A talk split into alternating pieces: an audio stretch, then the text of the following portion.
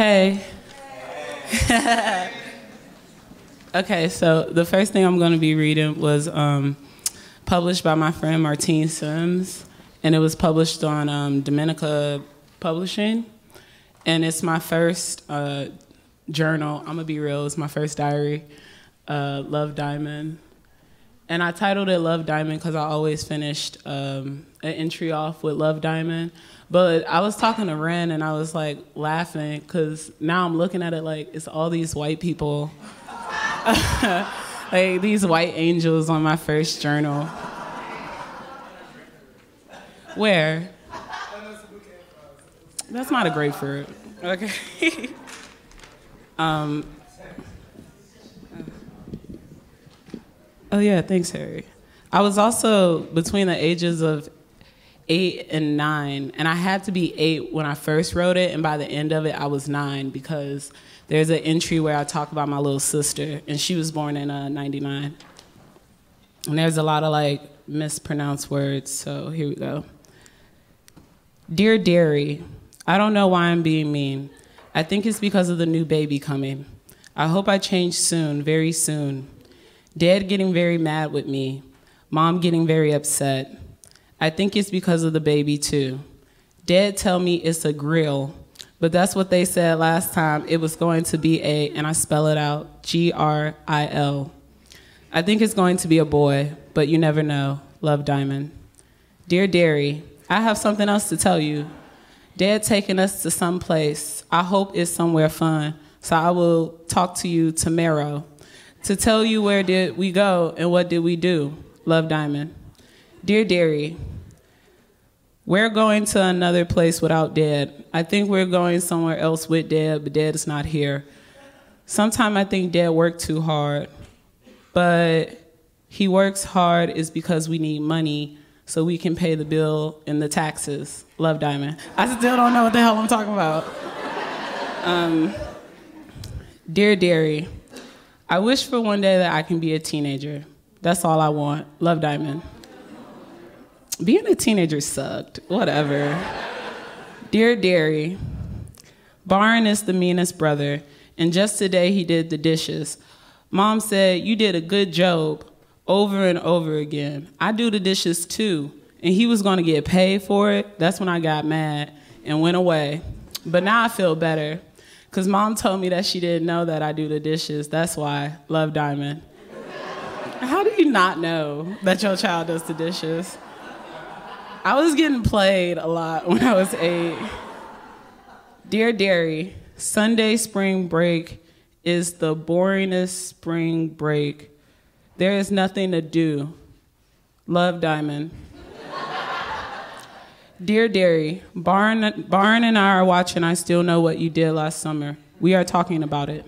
I think it's the grill at the bar. Barn think not. Love Diamond. Dear Derry, the whole time on I Still Know What You Did Last Summer, the white boy was the killer, but he really was the killer's son. Love Diamond. Dear Derry, Cameron is mean. I find a notebook that was Cameron that was mine for four days, and when I went downstairs and Cameron gonna yell at me, I just looked at him and say, "What?" then Barn gonna go on Cameron's side, so I said, "Finders, keepers, losers." Were I meant to say weepers? I couldn't spell it.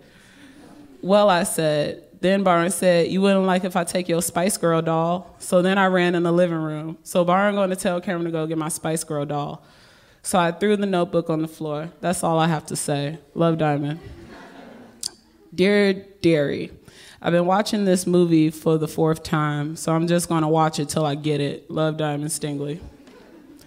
Dear Derry, I asked what day it was because I thought it was Friday, and I keep on asking. Uh, where, where, where am I? Oh, I asked what day it was because I thought it was Friday, and I kept on saying it because Goofy Barn didn't hear me. Then Dad said, "Shut up." That's when Barn told me it was Saturday. That made me mad. He could have told me before Dad told me to shut up. Love Diamond. Dear Derry, I have a new baby sister named Fab. Her real name is Fatima. I couldn't spell Fatima. Dear Derry, I was going to get me a notebook, and mom told me to sit down. Love Diamond.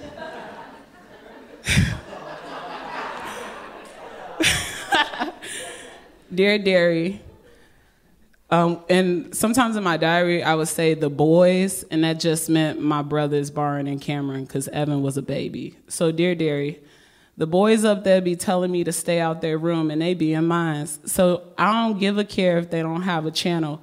They have no business being in my room. What makes them think I don't want my privacy? That's all for today. Love Diamond. I was such a bitch.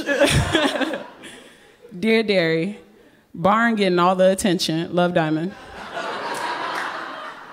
Petty. Dear Derry, I have been getting blamed for everything. I think I got bad luck or something. And that was my last entry.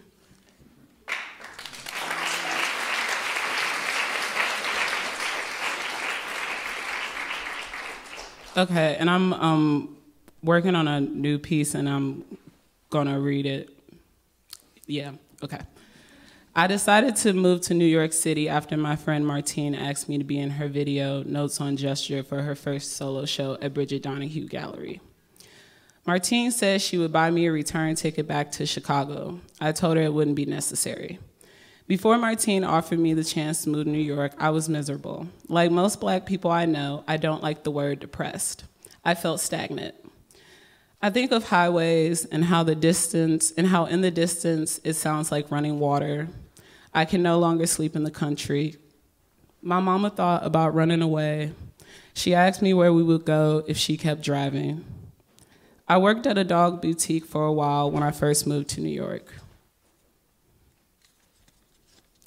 I didn't move here with much money. The entire time I lived on the west side of Chicago, I didn't save. I only had $500 and I let my mama borrow 200. I asked her to pay me back $20 a week.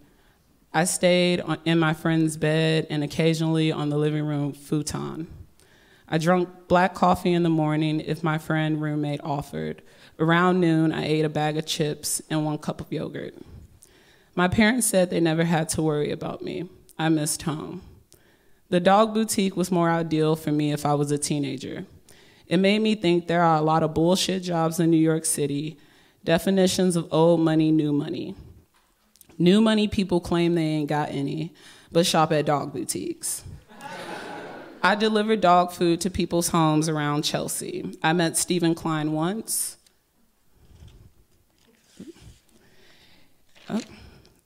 I met Steven Klein once, and every other Friday, his assistants came in with Great Danes. I've been to nice houses. How does a person get there and where am I going? There was one rich white woman who only tipped me in quarters. Maybe she got where she was going by saving all her change. one day I didn't come in. I knew it was a Wednesday because I only had Mondays and Tuesdays off. My boss tried to call, but I didn't pick up because there was nothing to be said. He texted me. He wished me the best before I blocked him. A month ago, I passed the boutique and thought about saying hello, but went against it. I worked at a dog boutique. Life is funny like that. When I find myself in a position I didn't enjoy in order to survive, I had a job, but I stayed with one of those. I had people tell me to work for my own self since I was too little to comprehend, before I understood survival. I think it's how I found myself trying to sell weed, but I'm lazy. Some of my students were dope boys. They were disciplined. They woke up before the sun rose to get money and made time to walk their little siblings to school. Survival is why my grandma used to wake up at 4 a.m. for over 30 plus years at the post office.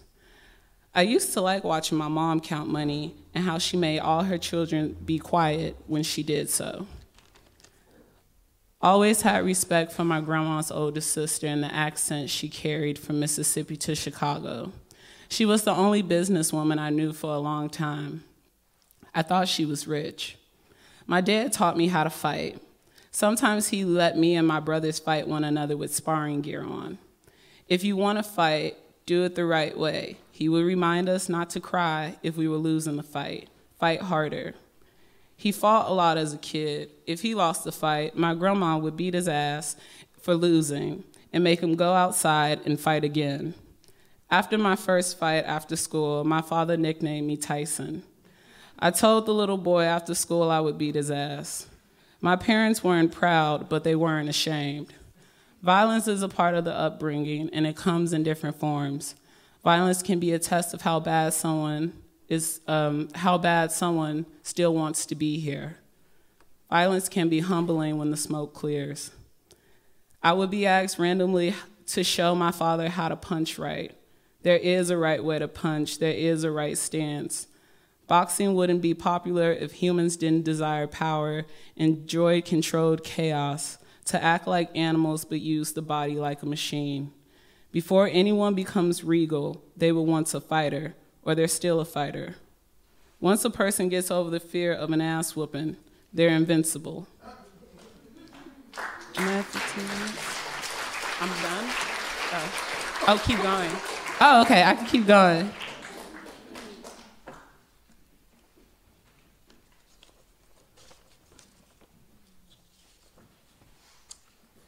Uh, this is another piece I'm working on. Uh, right now it's titled "My Brother." My brothers didn't wash dishes. Right, y'all like she. What she got against her brother? It's nothing. They all right. In a black household, it is hard being the first daughter. I was told a lot as a child that I knew better even when I didn't. I was constantly critiqued on my manners. My body was examined and shamed. Black parents dote on their sons. My parents told me they don't worry about me because they know I can handle myself. Who will take care of mother when she is old? asked the daughter. The son has went off and started a family. I think about the days I used to play volleyball. The memory of when I was 14 years old, sitting on the couch at my friend Candace's house. Her father was drunk. He made me feel uncomfortable. His friend came over. They looked like the definition of true Illinois rednecks. Years of hard drugs and alcohol cracked their skin. They looked older than what they should have been with dirty jeans and ripped up Harley Davidson t shirts. It was the summertime, and I was wearing my volleyball uniform. I introduced myself to Candace's father friend. Candace's father asked, Doesn't she have the biggest and prettiest titties you've ever seen? I can't remember what happened after that. I think Candace's mother shouted his name and he walked away. I didn't tell my mother what happened because I didn't want her to be upset with me for not saying anything. I didn't know what to say.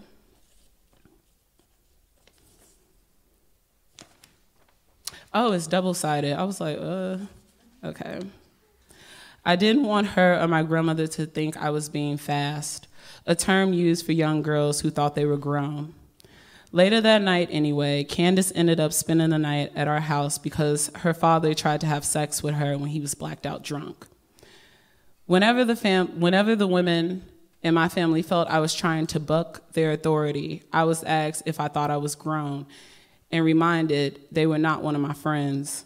I was taught to be mentally tough, to watch my own back, and to stop crying, or I was told I was too pretty to be crying all the damn time. I was told a lot to stop crying all the damn time by the elders in my family. If they heard a child start to fuss, they draw out, oh shit, here we go with that damn crying. Black children aren't allowed to cry. You better fix your face before we go up in here. I was told numerous times, and I would fix my face before the family headed into a function. If I cried when my siblings and I made fun of each other, I got made fun of even worse and teased that no one could joke with me. I was told I like to cry. I don't. It's the shame, the feeling of defeat when I cry, when I'm hurt. It is a universal feeling for a lot of black people. Not allowing people to see you cry. A lot of pain and anger, a lot of unresolved issues.